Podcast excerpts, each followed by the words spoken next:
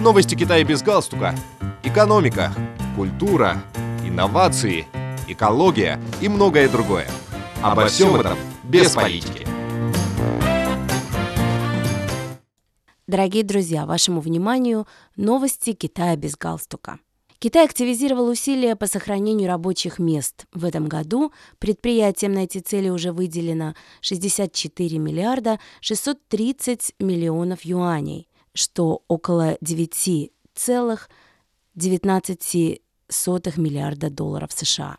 По данным Министерства трудовых ресурсов и социального обеспечения КНР, за первые 8 месяцев 2022 года 7 миллионов 210 тысяч предприятий, которые составляют более половины всех работодателей, охваченных системой социального страхования, получили страховые возмещения по безработице на общую сумму 44 миллиарда 840 миллионов юаней.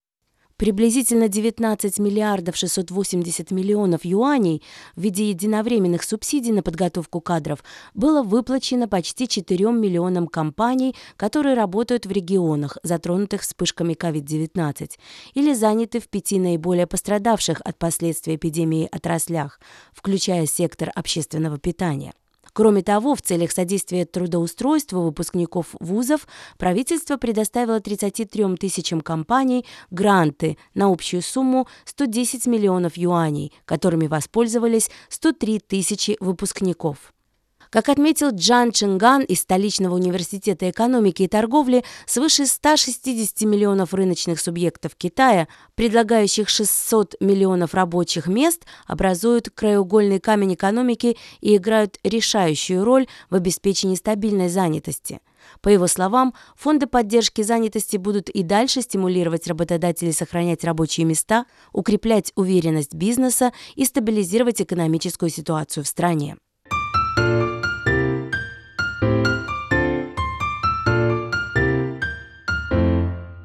Последнее время ряд китайских городов в пилотном режиме работает над расширением бесплатного доступа населения к паркам, обеспечивая своих жителей большими площадями озелененного пространства для отдыха и развлечений. К примеру, начиная с сентября этого года завершился снос стен и заграждений 52 городских парков в районе Чаоян, Пекина. В июле этого года столица Китая уже приняла решение по демонтажу забора вокруг парка руин городской стены Даду, название Пекина во время Монгольской империи Юань, и парка Тинфэн, чтобы парковые пейзажи по-настоящему слились с окружающей их средой. Недавно несколько парков в Шанхае, в том числе парки имени Сунь Яцена и Лусиня, также бесплатно открыли свои двери для посетителей. В августе этого года город Тиньдао, провинция Шаньдунь, Восточный Китай, приступил к сносу ограждений вокруг туристических объектов, а город Харбин, провинция Хэйлунцзян, Северо-Восточный Китай, реконструировал пять парков, которые сейчас открыты для всех желающих. В последние годы в целях обеспечения удобства посещения парков горожанами и туристами во многих городах Китая были приняты разные меры, такие как бесплатное посещение и продление времени работы парков.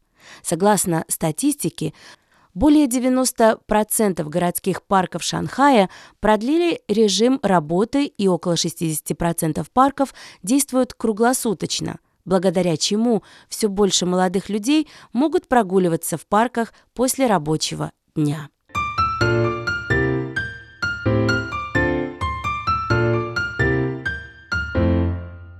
На днях жительнице города Динань, провинции Шандунь, Восточный Китай, Фань Суму удалось создать шоколадную миниатюру заднего двора из известного в Китае комедийного сериала «Мой личный меченосец». По словам девушки, ей настолько нравится этот сериал, рассказывающий о жизни хозяйки и работников постоялого двора Тунфу, что она решила создать копию одного из главных мест действий теленовеллы. Кроме шоколада, Фан Суму в своей работе также использовала помадку, сахар и рисовую бумагу. В общей сложности она изготовила более 200 сладких элементов и вырезала 1998 кирпичей на шоколадной стене. На выполнение всей работы ушел почти месяц. Сладкое произведение искусства китаянки поражает бесчисленных интернет-пользователей сходством с оригиналом.